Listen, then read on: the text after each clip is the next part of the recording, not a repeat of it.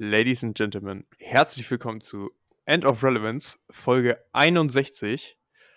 Und äh, bevor wir jetzt starten, möchte ich diese Folge mit einem ganz wichtigen Statement eröffnen.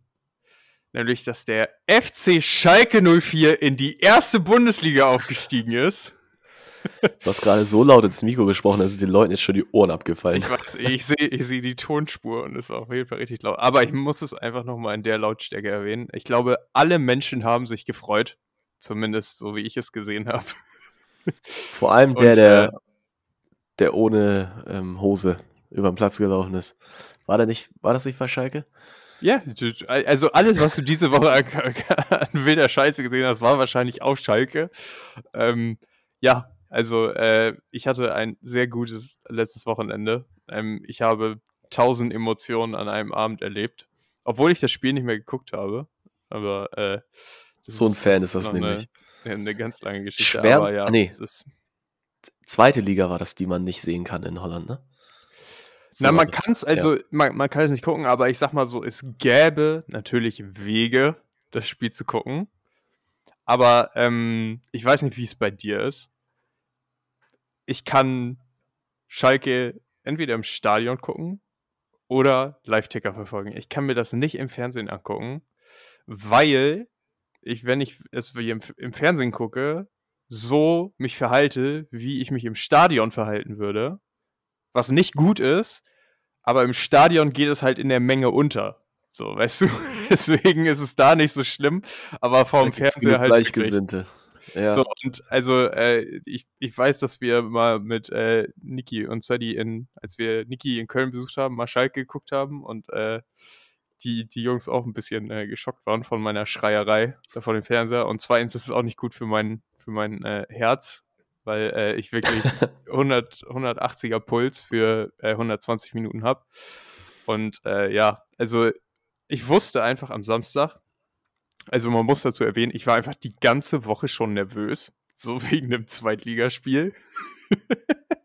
man hängt ja schon noch da dran. Und am Samstag war es wirklich so, dass ich um 14 Uhr meinen Vater anrufen musste und so, so ein beruhigendes Gespräch braucht, dass es ja nicht so schlimm sei. Und dann äh, habe ich mich okay. abends halt hingesetzt und habe so überlegt, also ich hatte sogar geguckt, ob es irgendwie so einen Schalke-Club hier in Amsterdam gibt. Äh, Gab es leider nicht. So international sind wir anscheinend dann doch nicht. Aber äh, wusste dann, okay, ich, ähm, ich gucke das Spiel halt nicht alleine, weil das, das würde mich halt wirklich verrückt machen, sondern ich verbringe die Zeit und ab einem gewissen Punkt, wenn das Spiel halt noch nicht komplett zu Ende ist, öffne ich die Live-Ticker-App, so um das Ende halt vielleicht noch so ein bisschen mitzuerleben, ne? damit du halt nicht ähm, einfach nur das Handy aufmachst und siehst, die haben gewonnen und du verpasst es so, sondern dass du halt siehst, was am Ende los ist. Und das war auch so, dass ich den Abend mich wirklich hier hingesetzt habe, wie, wie, so, wie, so, wie so ein Mönch im Kloster, weißt du, so alles abgeriegelt. Habe sogar die, die, die Apps auf meinem Handy deinstalliert, damit ich nicht aus Versehen darauf klicke. Habe mir äh, Moneyball, den Film, angeguckt, bis es dann, ähm, ich weiß gar nicht, wie, wie spät war, aber äh, 10 Minuten vor Abpfiff, also ich glaube so in der 83. Minute habe ich eingeschaltet. Und dann stand es halt da 3-2. Und in dem Moment bin ich nur noch Du hättest aber halt auch gelaufen. ein Herz, äh, ein Herzkasper bekommen wahrscheinlich, weil ihr lagt ja 2-0 hinten. Das ja? war genau der Punkt. also ich hatte hast halt, es gut antizipiert, muss ich sagen. Genau, ja. ich habe ich hab halt nur, also nur wirklich gesehen, dass es irgendwie 3-2 stand und war so, okay, Handy wieder weggelegt, aber dann war komplett hibbelig und zappelig und ich konnte gar nichts mehr machen für 10 Minuten. Habe halt immer wieder aufs Handy 3-2 oh shit, und dann aktualisierte die App nicht und ich so, boah, nein, das bedeutet, irgendein Tor ist gefallen oder so und äh, aktualisieren, aktualisieren, aktualisieren, bis dann der Schlusspfiff stand und ich habe, ich glaube, ich habe einfach nur geschrien. Also meine Nachbarn müssen denken, ich wurde von irgendjemand angeschossen oder so. hab meinen Vater per FaceTime angerufen, hab den angeschrien und dann habe ich das halt erst gesehen, den Live-Ticker, dass sie in der 17. Minute 2-0 zurücklagen und das auch noch bis zur Halbzeit. Und ich glaube, hätte ich das Spiel geguckt, ich wäre ich wär gestorben.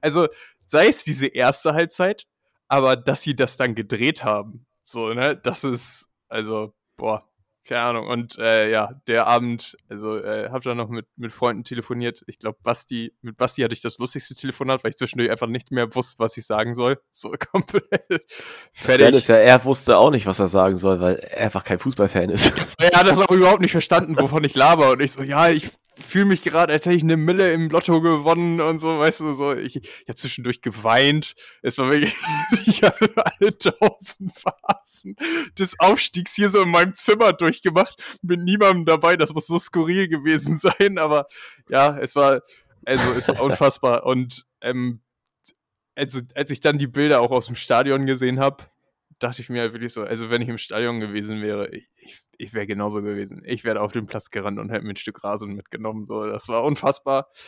Und ähm, ja, es ist immer noch unfassbar.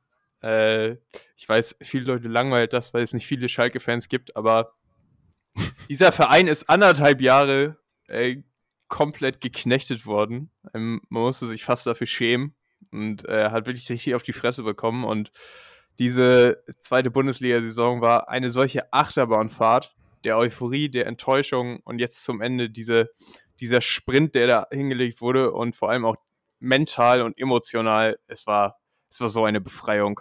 Und es hat einfach, also das ist wirklich, das ist, dafür ist der Fußball da, für dieses Fansein, dass man diese Emotionen halt erlebt und äh, unfassbar und Ach gleichzeitig so, gar, gar nicht zum gar nicht zum Geld verdienen. Warte, was? Ja. ich meine, als Fan. So, und äh, gleichzeitig ist das auch so ein bisschen die Umleitung zum zweiten Fußballverein, der viele Leute, die wir kennen, glaube ich, glücklich machen würde, der noch die Chance hat, aufzusteigen, und das ist der HSV. Und ähm, ich glaube, bei Schalke war es so das Ding, dass es halt wirklich schlimm war, das, das Jahr davor, vor dieser Zweitligasaison.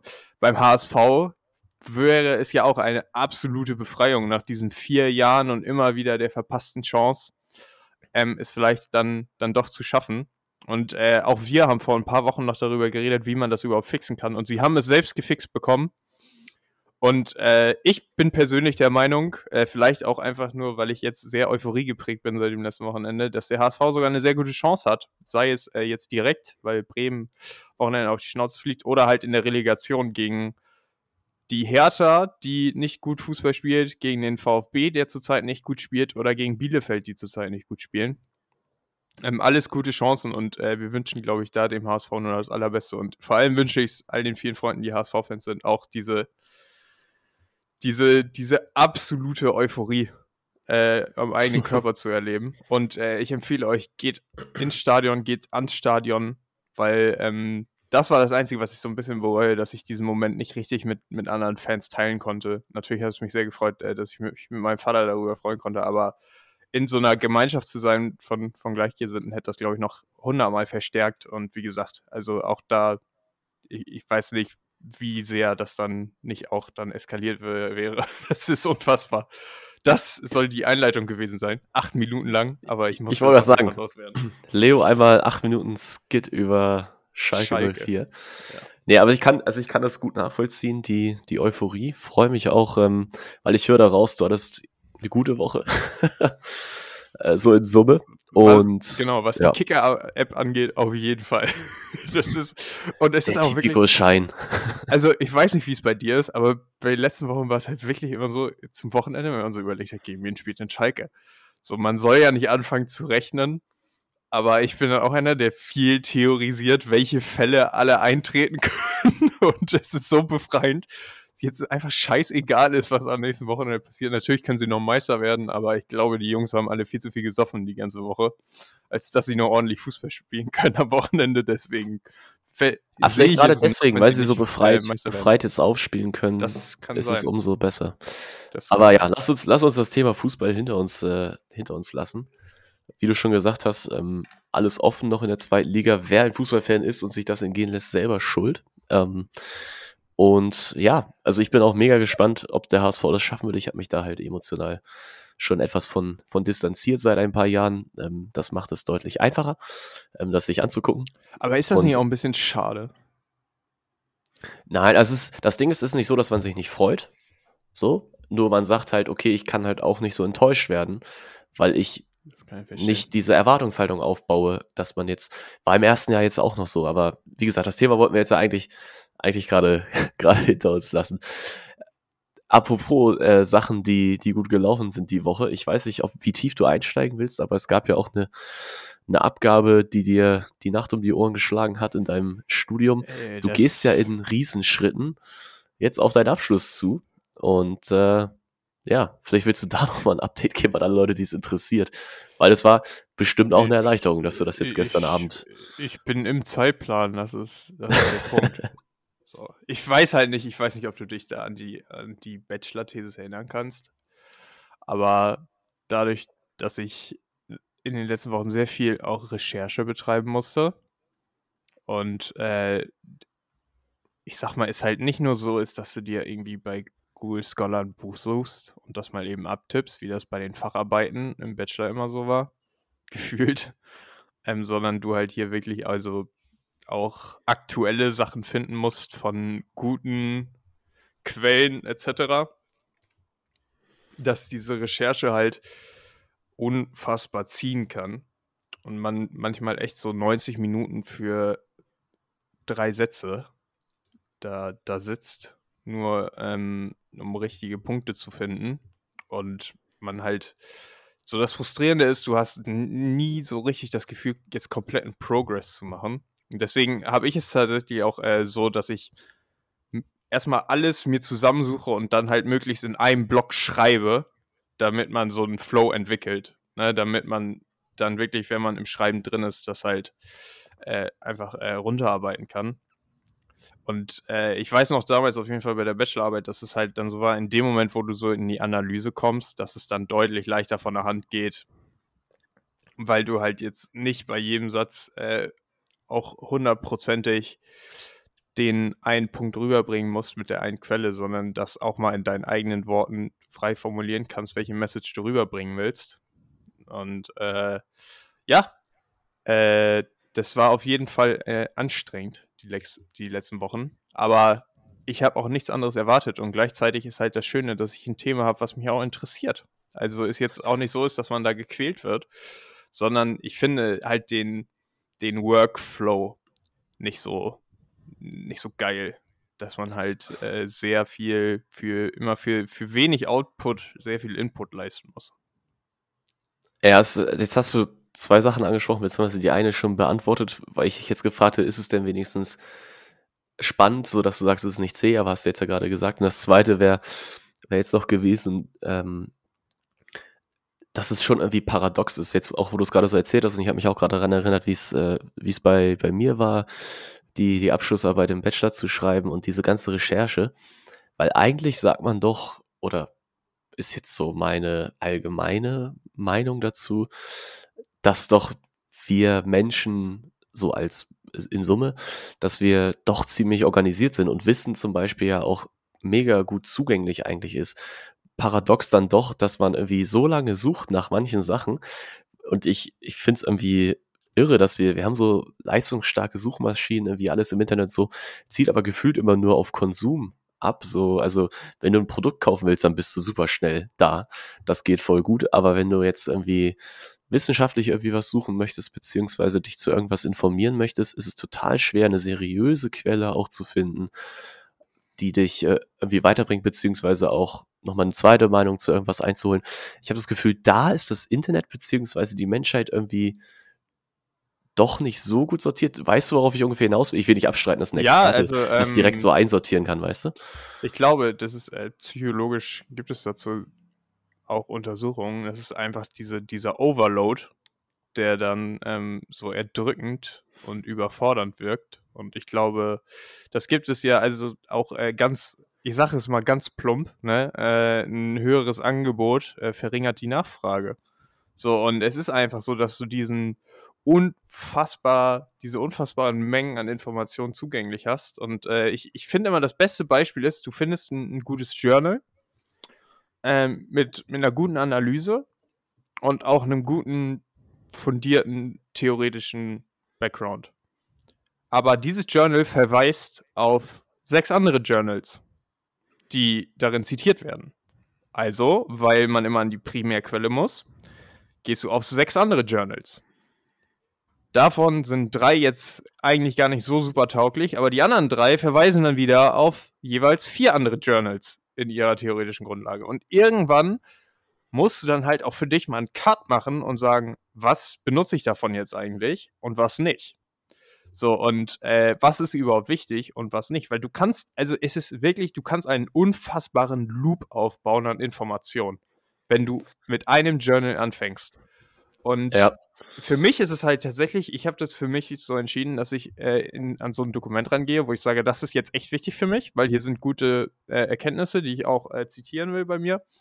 Aber natürlich will ich dich auch da auf den akademischen äh, Background eingehen, dass ich sage, okay, ich suche mir jetzt von diesen ganzen Verweisen, die hier sind, die drei wichtigsten raus, die ich auch bei mir mit einbeziehen will.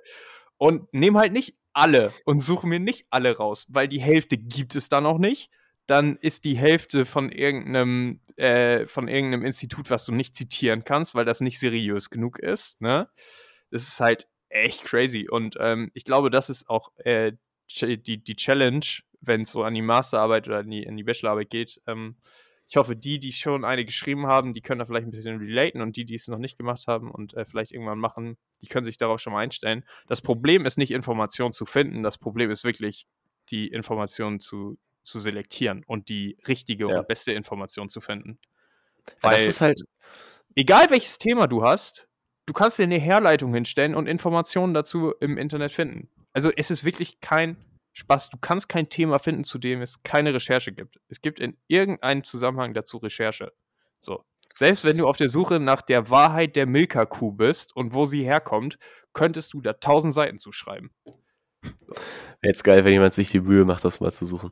Äh, nee, was ich eigentlich sagen wollte, ist, dass es jetzt nicht, also ja, ich, ich verstehe das, was du sagst, beziehungsweise stimme dem auch so zu, aber das ist ja tatsächlich dann das, das wissenschaftliche Arbeit sozusagen, von wegen zu verstehen, was hat jemand gemacht in seiner Arbeit, in seinem Journal oder was auch immer das für ein, für ein Dokument ist, eine, in welcher Form er da geforscht hat, das zu verstehen so und dann, wie gesagt, auf Primärquellen zuzugreifen, bla bla bla, das war wissenschaftliches Arbeiten aus dem Lehrbuch. Äh, was ich eigentlich meinte ist, gefühlt gibt es, und Google Scholar ist da vielleicht auf dem Weg hin, weiß ich nicht genau. Es gibt gefühlt noch keine so richtig geile Datenbank. Ich denke da auch irgendwie gerade so an, an Wikipedia. Also so, aber. Ich, ich, ich denke da sehr pragmatisch so in, in so eine Art Nachschlagewerk. Also warum gibt es nicht eine Sammlung wirklich aller relevanten Veröffentlichungen so? Weil ich habe das Gefühl, jeder kennt diesen Schmerz, dass man erstmal im ersten Schritt richtig lange suchen muss, sich so einen ganzen Haufen holt und dann diese Selektierung halt vornehmen muss. Und wieso ist nicht dieser erste Arbeitsschritt schon abgekürzt? Das wäre doch mega schlau. Also vielleicht gibt es sowas ähm, auch, man muss dafür nur bezahlen, ja, I don't know. Ja, genau, ja? Das, das ist der Punkt. Also äh, das gibt es. Ähm, es ist halt nur, ist halt nur teure Software und ich würde das halt sagen, es gibt das in, in der Form, dass es halt einfach Plattformen gibt. Am besten ist da tatsächlich auch die Internetseite, die ich äh, am meisten benutze in letzter Zeit, nämlich einfach Pornhub. unsere. Ja, auch das ist eine Suchmaschine. Danke für den Beitrag. Äh, ähm, nee, das ist halt tatsächlich unsere, unsere Uni-Online-Bibliothek, die halt verknüpft ist zu diesen ganzen weltweiten Online-Plattformen. Was hast du da? Äh, Sage Hub, ne? heißt es, glaube ich. Ähm, du hast vielleicht gehört bei mir. Ja, ich habe es klingen gehört. Erzähl äh, mal weiter. Problem. Gehen wir weiter. Dann, äh, du hast zu, ne? Dann äh, Elvisier und so, wo du dann halt die ganzen Sachen hast. Also der Zugang ist da. Nur es gibt ja auch äh, den, den Selection Bias, also du kannst auch nicht einfach von vornherein sagen, dass du Sachen ausrulst und nicht. Und deswegen muss man schon auch für sich selbst dann bei so einer Suche filtern. Und das ist halt so die, die Challenge. Ich glaube schon, dass der Zugang zu der Information da ist. Nur man muss für sich ja klar sein, okay, was, was erwarte ich denn für Standards und was will ich für Informationen haben? Und äh, ja, da wird halt, äh, ich sag mal, beim Master auch noch ein bisschen mehr Wert darauf gelegt, auch was das für Untersuchungen sind, die du da zitierst, ob das jetzt immer nur sozusagen ein Literature Review ist oder ob das Empirical äh, Analysis ist. So, das musst du halt alles immer mit, mit einbeziehen. Und ähm, am Ende gibt es, wie gesagt, es gibt auf jeden Fall diese Plattform, die du dir gerne wünschen würdest. Nur äh, sie ist halt meistens an so Institutionen gebunden, weil das halt unbezahlbar ist. Und es ist kein Spaß. Also, wenn man, ich glaube, jeder, der da auch so ein bisschen wissenschaftliche Arbeit schon mal gemacht hat und man sucht privat über die private Suchmaschine nach einem bestimmten Journal-Artikel, Du meinst die öffentliche, ja. Genau, dann kommt man auf die Internetseite und dann kostet der mal stabil 45 Euro. So, dann gehst du über die Uni-Suche äh, und da ist der for free. Also, äh, ganz ehrlich, freut euch über diesen Uni-Zugang. Es ist wirklich ähm, von ja. großem, großem Vorteil. Und äh, auch bei vielen Software-Sachen, ähm, das ist ein Thema, das, das kann ich gleich kurz ansprechen, weil das ist gerade so eine Challenge, auf, auf die mir gerade so ein bisschen begegnet. Aber auch bei vielen so äh, Softwarelösungen, die man im akademischen Sinne benutzen kann, gibt es Uni-Zugänge oder Kooperationen, dass man die als Student for free benutzen kann. Aber das ist schon, also gut, was, dass du das gerade sagst, oder genau den Punkt will ich aufgreifen, nämlich so, das ist halt dann doch wieder exklusiv, ne? Weil ich irgendwie, ich kam ja, du erinnerst dich vielleicht gerade bei dem Intro des Themas, kam ich ja so von wegen, Wissen ist halt eigentlich, so war meine Einbildung zumindest, oder mein, mein allgemeiner Wissensstand dazu, eigentlich mega frei zugänglich. Also zumindest so vom, von der Idee her, jeder, der einen Internetzugang hat, hat halt auch fast unbegrenzten Zugang zu Wissen, so. Und ich finde, da steht so ein bisschen diese Aussage, und ich, ich kann das mir gut nachvollziehen, weil das ist am Ende ja irgendwie auch eine, eine Dienstleistung, die nicht umsonst genau. sein ja. kann, weil das ja irgendwie halt auch ein Aufwand ist, der dahinter steht und Leute ja auch mit dieser Forschung irgendwie Geld verdienen müssen, um halt generell einfach über die Runden zu kommen. Schon fair, aber da merkt man doch wieder, okay, es ist schon irgendwie dann halt auch ein Privileg, an einer gewissen Uni zu sein, da angenommen zu werden, sich die leisten zu können im Zweifelsfall, wenn das auch eine private ist zum Beispiel. Äh, ja, also doch irgendwie nicht so mega öffentlich und frei zugänglich für jedermann, ne? Ja, wobei, also ich möchte jetzt gar nicht in so einen Wissenschaftskommunismus äh, abdriften. Das war ein fancy Wort. War nicht mein Ziel, ich, ich wollte einfach nur mal so ähm, rein, reinhauen. Nein, ich, ich glaube, ich glaube, du hast auf jeden Fall recht. Ähm, ich glaube aber, dass es, wie gesagt, es gibt die Rechtfertigung dafür. Das ist einfach so eine Research dauert. Das ist Gedankenleistung, das braucht Planung, das braucht vor allem mehrere Leute, das braucht Ressourcen. Also ähm, kann man auch einen Preis dafür verlangen. Ich glaube, man kann den, den Cut da machen, dass ich mir ziemlich sicher bin, dass die wichtigen, zentralen Informationen akademischen Hintergründe, die unsere Welt wirklich nachhaltig bewegen und große Auswirkungen haben. Und jetzt halt nicht vielleicht so ein Nischenthema sind wie, wie Personal Marketing oder so. Dass die halt frei verfügbar sind. Einfach weil das dann öffentlichen Wissensgut ist, weil es so häufig zitiert wird und dadurch einfach. Zumindest dann über Sekundärquellen wieder. Ne? Genau. Ne? So, und ich glaube, das macht dann halt am Ende den Schnitt. Dass diese großen Weltbedingungen, äh, ja, weltbewegenden Sachen öffentlich sind. Und ich würde als Beispiel tatsächlich jetzt einfach die Pandemie nehmen, ähm, wo halt auch Forschung und Wissenschaft sehr zentral geworden ist und äh, Forschungsergebnisse ja zack, also da wurde ja ein Pretext veröffentlicht, also nicht mal die fertige Studie, nicht mal der, die fertige Auswertung, sondern nur woran untersucht wird und welche Hypothese aufgestellt wurde. Weil also ich da jetzt auch vorsichtig, also äh, mach da gerne gleich weiter, das, aber so also vorsichtig wäre von wegen, da haben ja auch ganz viele Leute dran Kritik geübt, dass da nicht alle wissenschaftlichen Meinungen angehört wurden, dass da nur bestimmte halt Institute irgendwie aber, anscheinend aber relevant waren, ne? Aber, aber ich wollte es nur kurz mal, sagen. Ne? Genau, zu dem Punkt, also erstmal, um, um den Punkt von eben fertig zu machen, das wurde halt auch sofort veröffentlicht und dann hieß es immer, ja, das sind die neuen Findings etc. Das wurde dann halt nicht groß hinterfragt. Und jetzt zu diesem, dass nur manche Studien und das andere kritisiert werden. Ich glaube, da ist äh, vielen halt nicht klar, was der Unterschied macht zwischen einem guten akademischen einer guten akademischen Untersuchung und einer schlechten akademischen Untersuchung, weil die, da gibt es einen Unterschied. Es gibt Unterschied in der Qualität von akademischen Untersuchungen. Nur weil einer ein Professor ist und der andere ist auch ein Professor, heißt das nicht, dass da die gleiche Qualität rumkommt.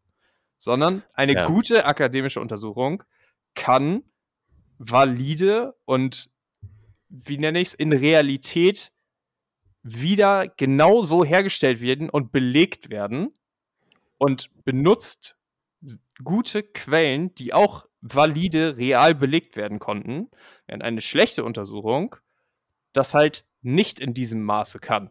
Also nicht so belegt werden kann.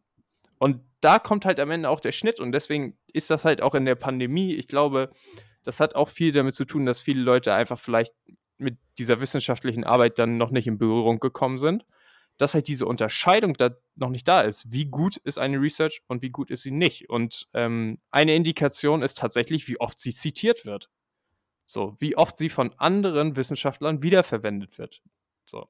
Und ähm, da kommen wir halt zu so einem das, Punkt. Das kannst du dann natürlich bei einer frisch veröffentlichten äh, dann schwer zu heranziehen, ne? Aber, genau, aber äh, da merkst du halt dann zum Beispiel, warum ein Christian Drosten vielleicht äh, qualitativ bessere Forschung betrieben hat als äh, so mancher Professor, der auf einer Corona-Demo zitiert wird.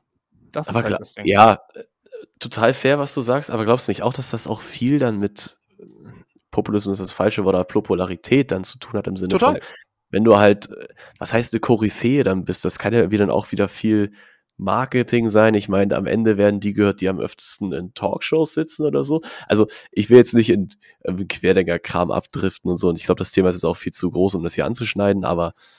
Genau, ne, aber äh, ist, um äh, da so ein bisschen den Schlussstrich zu machen, äh, ich glaube, das ist halt der Vorteil an einer freien und ähm, aufgeklärten Gesellschaft, wie wir sie in Deutschland haben, meiner Meinung nach, ähm, dass solche Sachen dann halt hinterfragt werden. Dass Sachen, die öffentlich rausposaunt werden, von anderen Leuten hinterfragt werden, die sich fragen, stimmt das überhaupt? Und die machen dann ihre eigenen Recherche und können das eben validieren oder nicht. So, dafür gibt es Medien, dafür gibt es andere Wissenschaftler, dafür gibt es Institute, Telegram, etc. So, das ist halt genau, äh, das ist halt genau der Punkt. So und ähm, man kann an der, an der, ich sag, ich, ich fasse mal kurz zusammen, an der qualitativen Menge der Leute, die sagen, du erzählst Bullshit, kann man schon so ein bisschen erkennen, ob man wirklich Bullshit erzählt. so. Da musst das du einfach halt mal das Ding. Thermometer reinhalten in den Bullshit-See und dann siehst du ja, was rauskommt. So, genau. Also, ähm, das ist, also, ja, ey, keine Ahnung, das sind wirklich große Fragen, die wir jetzt gerade diskutiert haben und, und Sache auch der Forschung etc. Zum Glück habe ich damit nichts zu tun. Ich habe wirklich ein Nischenthema. Ich hoffe, niemand wird irgendwann meine Masterarbeit zitieren. Ähm, auch wenn ich tatsächlich, ich muss sagen, ich habe so ein bisschen mit dem Gedanken gespielt, aber das war dann der Aufwand dann doch nicht wert. Du kannst ja wirklich deine Masterarbeit und auch eure Bachelorarbeit im Übrigen oder eure Facharbeiten allgemein mal zu so einem Nischenjournal schicken als Eigenarbeit und fragen, ob die das veröffentlichen wollen. Und die prüfen das dann und äh, wenn das dann klappt, dann werdet ihr publiziert und dann äh, könnt ihr das äh, schön bei euch angeben, dass ihr schon mal in dem und dem Journal veröffentlicht wurdet. Also äh, wirklich, wenn, wenn ihr äh, das, das cool findet und wenn ihr sagen wollt, dass ihr mal publiziert wurdet, dann sucht euch, es gibt Journals für alles. So gerade äh, jetzt merke ich das auch nochmal. Also, ähm, aber, vielen Dank an die, an die Journal für südafrikanischen Tourismus. Auch die werden bei mir zitiert. es, ist, es, ist, wirklich, also man kann sich Sachen raussuchen und äh, schickt es ein und ihr werdet publiziert und äh, das habt ihr dann bei euch in der Vita und das kann nicht jeder erzählen. Also denkt drüber nach. Ich glaube, ich, glaub, ich mache ja, das. Dann nicht, steht da aber halt auch, dass du dann halt für südafrikanischen Tourismus dann so zitiert wird. Also ich glaube ja, gerade also du, nur um zu flexen damit vor irgendwelchen random Dudes ist es wahrscheinlich derbe hilfreich, aber so, um jetzt Ich glaube, ich würde das halt äh, einfach nur lustig finden. So, aber in akademischen gesagt, Kreisen da irgendwie akzeptiert zu werden, da würde ich, glaube ich, jetzt nicht jedem Hans und Franz äh, Journal da meinen mein Text zu senden. I don't know. Aber, aber auch da wieder kenne ich mich einfach nicht mit aus, deswegen. Apropos nicht auskennen, ähm, noch kurz zu der Masterthesis. Ich bin mittlerweile an einem Punkt angekommen, dass ich Social Media Analyse machen muss von Social Media Text. Und äh, ich wollte das eigentlich bei LinkedIn machen, weil das ja ein sehr großes Netzwerk für B2B Marketing ist. Aber LinkedIn, ihr kleinen Säcke, sag ich mal so, ne? Ihr habt einfach keine öffentliche API, dass man sich die Post-Daten von Leuten ziehen kann. Das müsste man alles selbst abtippen gefühlt jedes andere Social Medium hat den Scheiß, dass man sich halt einfach die Daten ziehen kann. Jetzt nicht so, wie viele Leute dir folgen und wie sich das verändert hat, etc., sondern einfach nur die Daten, die man auch öffentlich einsehen kann. Wie viele Likes hat ein Post, wie viele Posts hast du gemacht, wie viele Follower hast du. So, LinkedIn hat diese Schnittstelle einfach nicht. Deswegen muss ich jetzt Twitter in meiner Masterarbeit benutzen. Und wir haben immer hier über Twitter gelästert. Und jetzt muss ich mir ein Twitter-Profil machen für meine Masterarbeit ah. und anfangen, Twitter zu benutzen. Es ist äh, wirklich nervig. Das kurz als Kommentar dazu. Man, man sieht, das ist halt Masterarbeit. Es wird manchmal echt kompliziert und man muss sich um Sachen kümmern, von denen man keine Ahnung hat. Ich bin sehr gespannt auf die nächsten Wochen. Man lernt. Das, das, hätte ich jetzt, hätte ich jetzt auch nicht als irgendwie ein Roadblock so erwartet. Ja. Ja, immer, immer noch besser, sich die Sachen Im halt Zweifelsfall halt dann händisch, Leo. Let's go. Genau, händisch ist halt immer noch die Notoption. Ähm, ich habe mir auch die Daten noch nicht gezogen. Also ähm, mal schauen, ob es nicht da noch ein paar Hürden gibt. aber auch da habe ich schon geguckt und es gibt sozusagen diesen, diesen Zugang für Academic Research, für Studenten. Das sollte eigentlich kein Problem darstellen. Und äh, ja, mal, mal sehen, wie gut das funktioniert. Und äh, Jetzt auch ist doch eh bei Twitter alles äh, mega free und äh, frei zu erreichen und äh, hat auch Elon bestimmt alles schon veranlasst. Genau, das Problem ist halt, ähm, dass die Leute, die ich analysiere, jetzt Twitter vielleicht nicht so sehr benutzen wie LinkedIn. Deswegen wäre ich lieber bei LinkedIn gewesen, aber Twitter ist auch okay.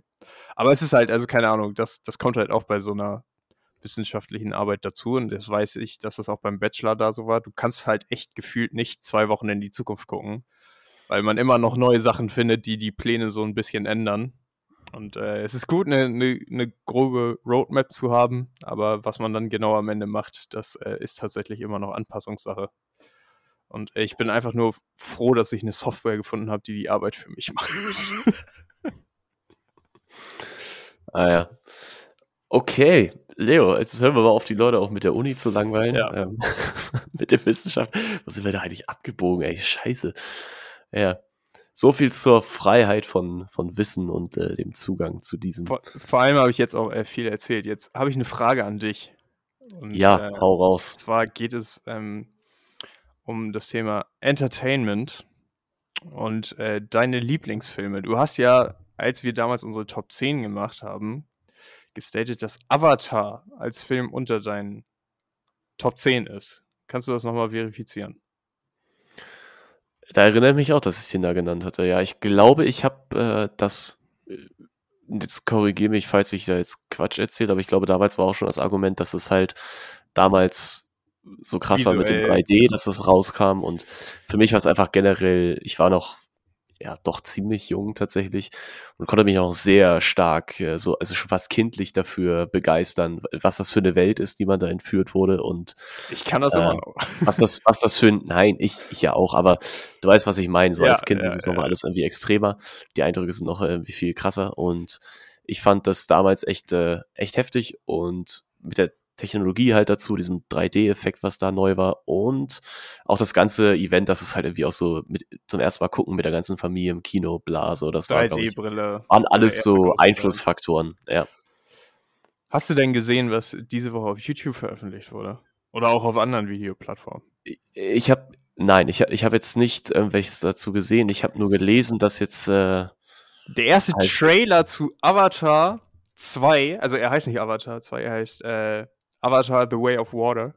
Und ähm, der erste Trailer ist erschienen und ich musste natürlich sofort daran denken, boah, ey, Lennart äh, wird auch hyped hoch 100 sein. Dass jetzt, ich, ich, muss äh, das, ich muss das nachholen, ich habe den noch nicht der gesehen. Der zweite Avatar-Teil zehn Jahre später ins äh, Kino kommt. Ich kann es dir empfehlen, es ist wirklich, auch bei Trailern kann man ja so unterscheiden, das ist so ein Trailer, der halt einfach das zeigt, was sie gefühlt bis jetzt gedreht haben und halt nicht zur Story verrät. So, also ich glaube, es wird ein Satz gesprochen im ganzen Trailer und es sind nur die, die Aufnahmen, die, die schon fertig sind und es sieht wieder unfassbar gut aus. Und ähm, ja, äh, ich habe mir daraufhin erstmal ein Video mit äh, dem guten James Cameron angeguckt, der auch ein sehr erfolgreicher Regisseur ist.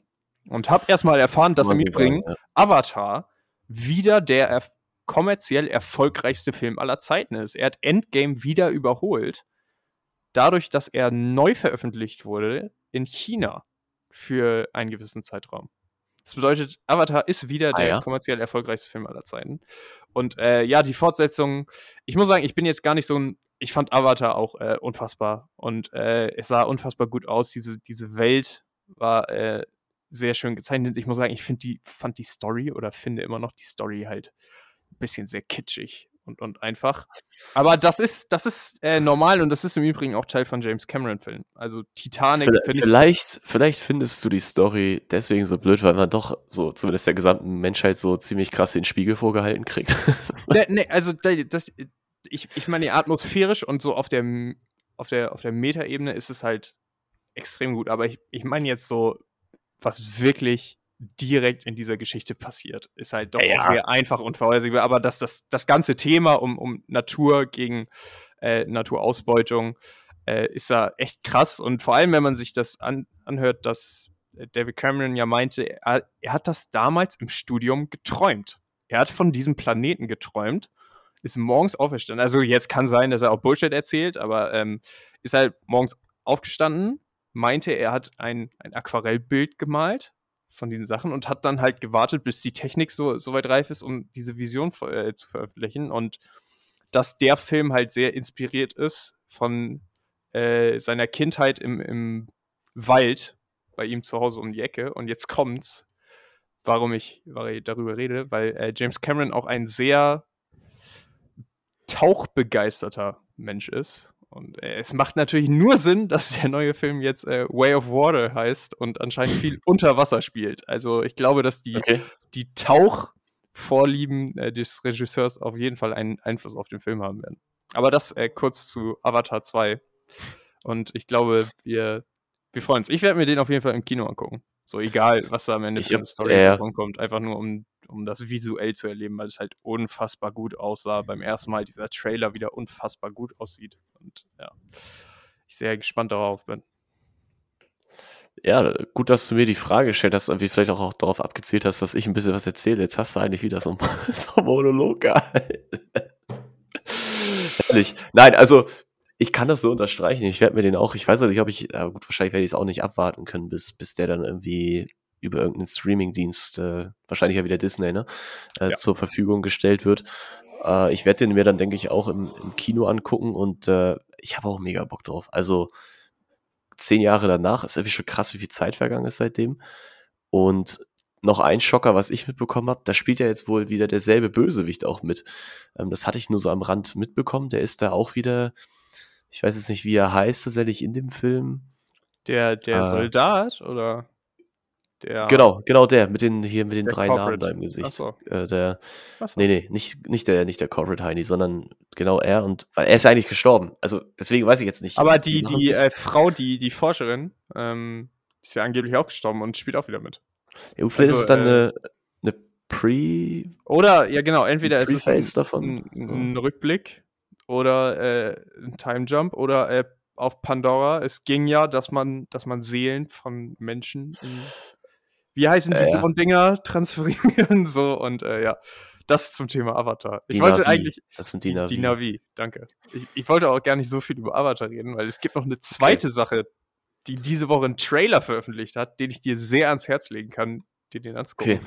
Weil er bei mir auch wieder Vorfreude ausgelöst hat. Und das ist äh, House of the Dragon. Am 27. August war es, glaube ich. Ähm, kommt das Spin-off zu äh, The Game of Thrones auf HBO ja, Max. Kenne ich, kenn ich noch nicht, den Trailer, auch da wieder. Worauf ich mich freue, wenn wir jetzt schon in der Kino-Section sind, ist tatsächlich äh, die Neuauflage von Top Gun. Ich weiß nicht, ob du ein, ja, Digga, klingt so stumpf. Es wird wahrscheinlich auch von der Story her wieder ein richtig äh, stumpfer Ami-Film so, aber Tom Cruise ist einfach ein geiler Typ. A und B. Ähm, Außer Scientology.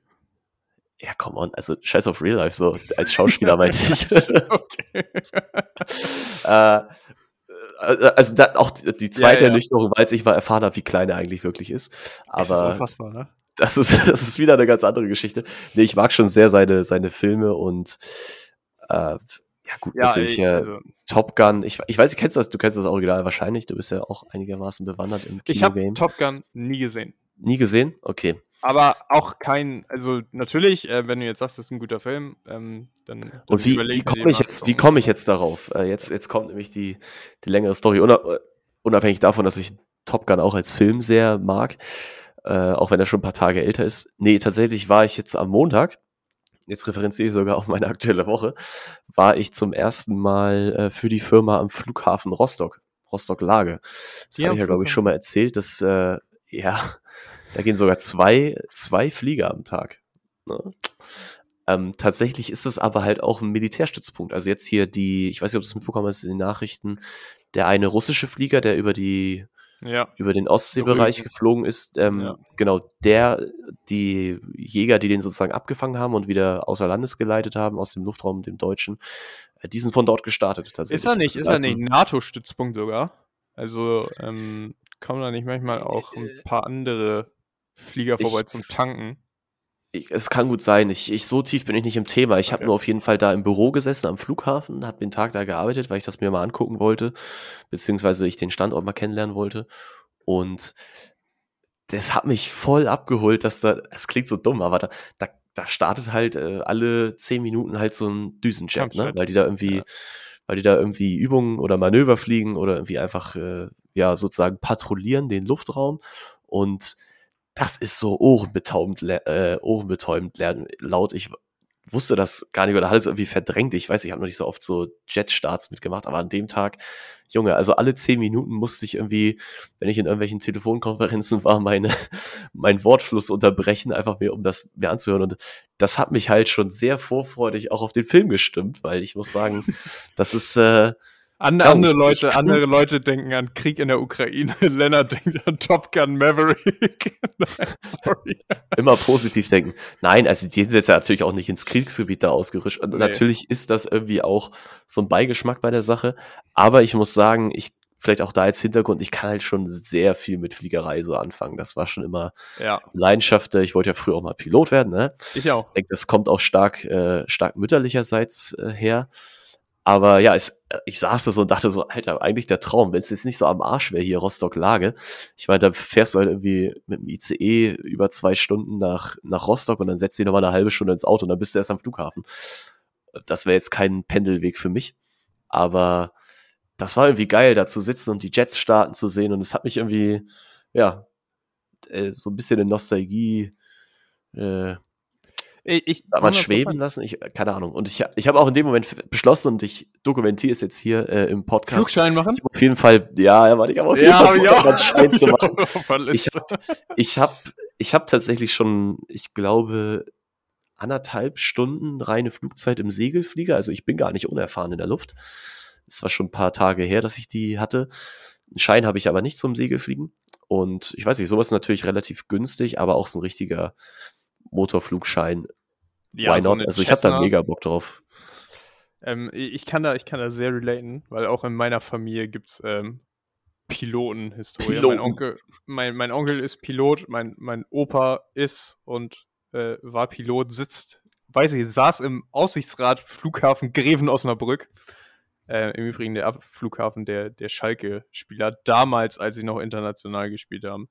Aber äh, das nur kurz dazu. Ähm, ja, ey, Fliegen ist mega. Fliegen ist, äh, ist unfassbar. Und auch ich, der absolute Höhenangst hat. Also ich kann wirklich, ich habe früher immer gesagt, ich schaffe es nicht mehr aus drei Meter bald im Schwimmbad. Aber äh, auch so, ich, ich, ich finde Fliegen so mega. Und ich weiß nicht, ob du äh, schon mal Cessna geflogen bist, aber äh, auch das in so einem kleinen Flugzeug dann zu sein und nicht diesen Stress zu haben, den du normalerweise bei so einem Linienflugzeug hast, wo du dann gefühlt nicht mehr aus dem Fenster gucken kannst, weil die viel zu klein sind und weil man nichts sieht, sondern einfach dieses in der, in der Luft zu sein, ist, ist absolut da. Und wenn mal die Zeit und das Geld da ist, dann kann ich mir das auch sehr gut vorstellen, einen äh, Flugschein zu machen. Und im Übrigen, man muss dafür auch kein Flugzeug haben, sondern es gibt sogenannte nein, nein. Flugvereine, jo. die sich dann. Wahrscheinlich musst du erstmal upfront so ein Flugzeug kaufen, weißt du? So. Nee, aber ich gebe dir, ich, ich, ich, ich mache das jetzt als Beispiel, weil ich habe zum Beispiel einen Führerschein, einen Autoführerschein, aber kein Auto. Dadurch fahre ich halt einfach auch kaum Auto. So, ne? Ja. So, und bei Flugschein ist es halt so, du, du brauchst jetzt nicht unbedingt ein, Flug, äh, ein Flugzeug, um eine Flug, Flug Alter. Das ist die nicht Demenz, mal ein Zungenbrecher. Die Demenz kickt wieder. Du brauchst nicht mal einen Flugschein, um ein Flugzeug zu Leo, das ist, keine, das, ist keine, das ist keine Demenz, das ist Legasthenie. Ja, es ist schlimm. Es ist schlimm. Also man braucht kein Flugzeug, um einen Flugschein zu machen, so. Doch, das brauchst du ja schon, aber du brauchst keinen. Ja, du musst keins besitzen, Mann, so ja. rum. Immer. Es, du musst oh eigentlich, was, es ergibt schon total Sinn, in irgendwie einem Verein oder so zu sein, dass du die Möglichkeit hast, ja, ein Flugzeug dann zu mieten, so. Ja. Und ich muss auch sagen, ich bin, ich bin, also ich bin noch nie Segelflugzeug geflogen, obwohl mein Opa sogar eins besitzt und auch äh, viel geflogen ist. Aber ich bin auch ein größerer Fan von Cessna, weil da kannst du dann auch mal entscheiden, dass du jetzt doch noch mal Gas gibst. und es geht nicht nur kann, bergab, ja. bergauf, so ungefähr. Ich kann es nur wärmstens empfehlen. Äh, damals im Segelflugclub oder Segelflughafen äh, Grube bei Timdorf an der Ostsee. Äh, haben wir mal so ein Freizeitlager irgendwie eine Woche mitgemacht. Da habe ich, wie gesagt, auch meine Flugzeit gesammelt da in der Zeit. Ist ganz geil, wirst mit so einer Winde hochgezogen und dann, wenn die, ja. wenn die Luft gut ist oder die, die Thermik, wie man ja sagt, dann kannst du dich da auch einen Moment halten. Wenn nicht, bist du natürlich relativ schnell wieder unten. Also bist du wie spätestens nach zehn Minuten wieder auf dem Boden, wenn kein Aufwind kommt. Genau. Aber das ist, das ist geil, einfach das Gefühl, wie du schon gesagt hast, in der Luft zu sein und irgendwie auch so ohne Motor, nur dadurch, dass du die, also ja, wenn die du die Stille, Instrumente das ist, auch hast. Das ist unfassbar, ne?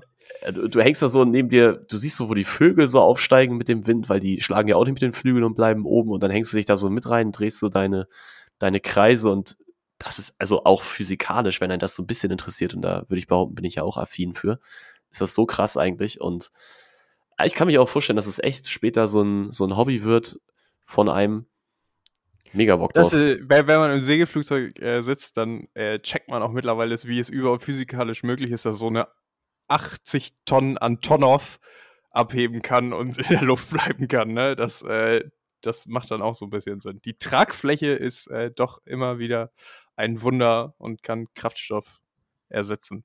Ja, ähm, dazu äh, im Übrigen müssen Segelflugzeuge mittlerweile, die modernen haben sogar manchmal einen eigenen äh, Propellerantrieb, also können von selbst starten und brauchen gar nicht mehr über die Wände hoch, oldschool hochgezogen werden.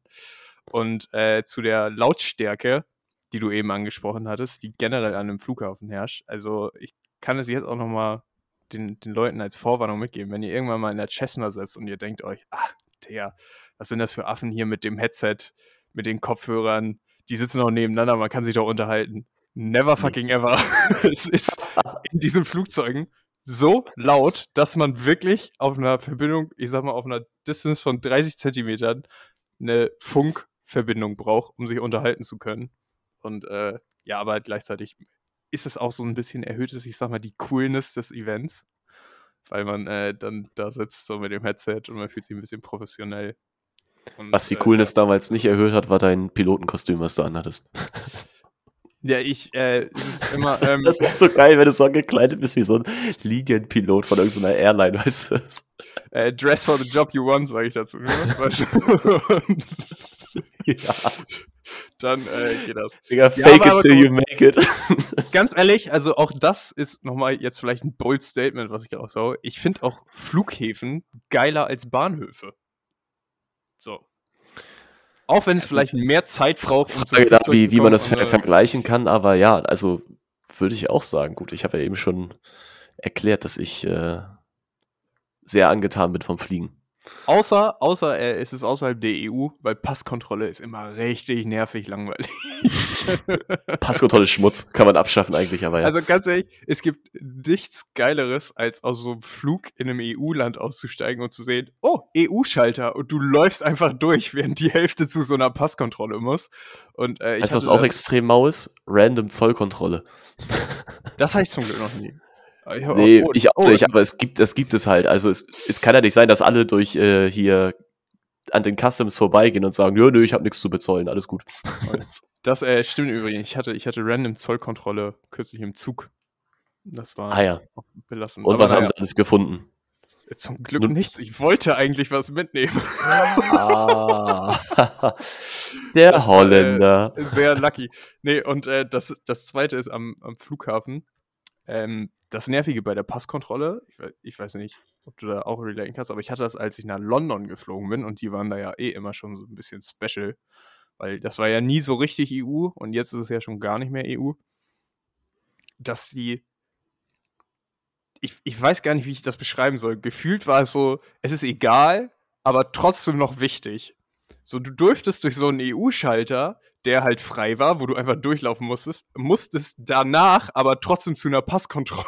So, das war einfach nur danach geschaltet und die anderen hatten die vorher und durften dann weiter durch. Ja, deswegen. Ich, ich halt habe das nicht- Gefühl. Warum, warum gibt es überhaupt Sicherheitskontrollen im, am Flughafen? Das verbraucht einfach nur so viel Zeit. Ich weiß nicht, ob es bei dir auch frage so mich, ist. halt, ich frag mich halt, wie das vor 9-11 war. Ich glaube, das war halt wirklich wie Zugfahren. Also, naja, wie Zugfahren halt, jetzt vielleicht nicht, auch, aber. konntest ja auch früher rauchen im Flugzeug, come on, what the fuck?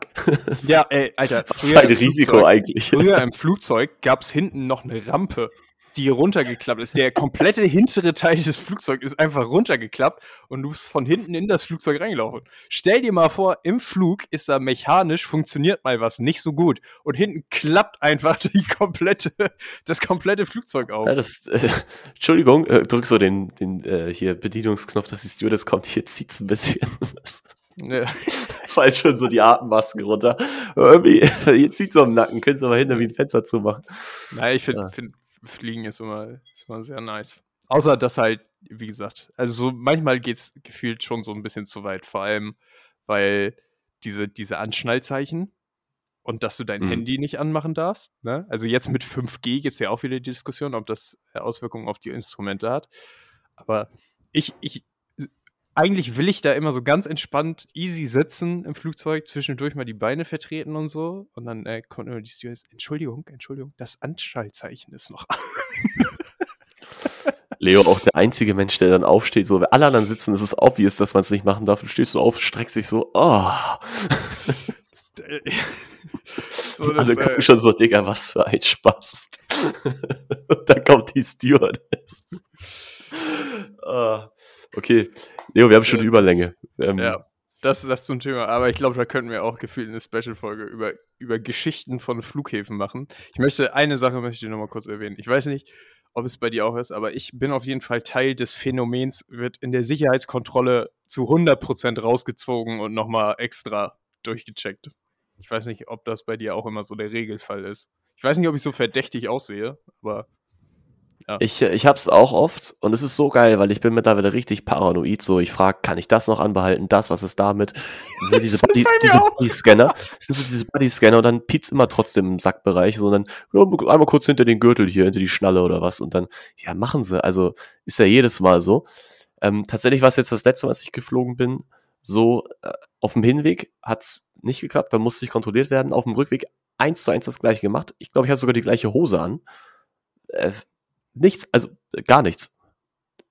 Random. Also ich glaube, es ist random. Es gibt äh, für mich kein, ja, keine andere Begründung. Es ist also, es ist äh, wirklich sehr weird. Ich habe auch mal einfach aus Reflex in Hamburg die Schuhe ausgezogen und die haben mich angeguckt, als wäre ich komplett verrückt. So, das ist äh, meine Lieblingsgeschichte, muss ich dann doch einmal noch kurz loswerden, ist, dass wir von Düsseldorf nach New York geflogen sind. Und ähm, na, wenn du nach Amerika fliegst, ist am Flug selbst auch nochmal Visa-Check. Und äh, den haben mein, meine Familie hat ihn auch äh, bestanden, sag ich mal so. Äh, ich wurde dann aber noch nicht einstimmig mit 16 Jahren zur, zur Erwähnung. Ich wurde dann aber von der Stewards gebeten, mich doch noch mal an den Beamten vom BKA da rechts zu wenden. Ähm, der hat noch mal ein paar Fragen an mich. Und kein Spaß. Selten hatte ich so Schiss, was jetzt passiert.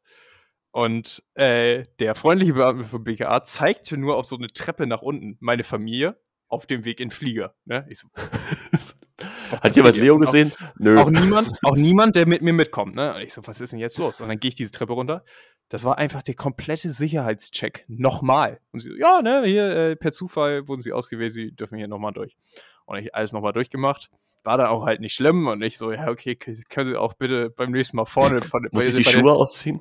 Die Stewardess kann das vielleicht auch mal da erwähnen, bevor sie sagt, bitte wenden Sie sich hier an den Bundespolizeibeamten, so ungefähr, ne?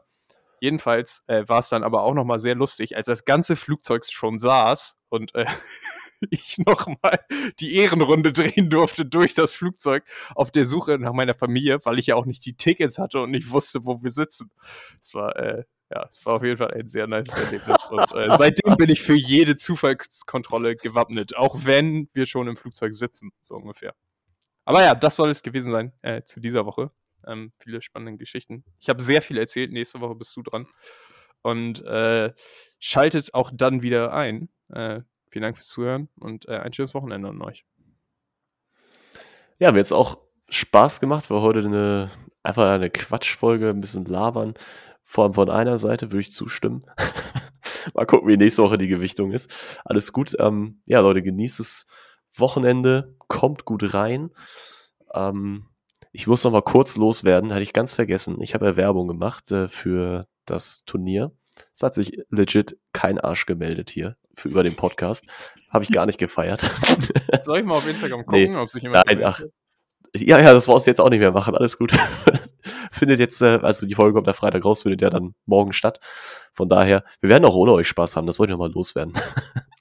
nein. Das ist also, jetzt aber nicht sehr kundenfreundlich, jetzt die Kunden hier. Nein. Nein, nein, ich, ich hätte jetzt auch noch was Nettes gesagt. Ich wünsche euch trotzdem ein schönes Wochenende. Ihr habt jetzt ja Zeit am Samstag, weil ihr nicht auf dem Turnier seid. Wer trotzdem Bock hat, wir sind im Stadtpark, wir werden eine gute Zeit haben und vielleicht das eine oder andere Kühlgetränk zu uns nehmen. Und was guckst du jetzt? Jetzt erzähle ich den Namen Podcast. Okay, alles klar, Leute. Haut erstmal rein.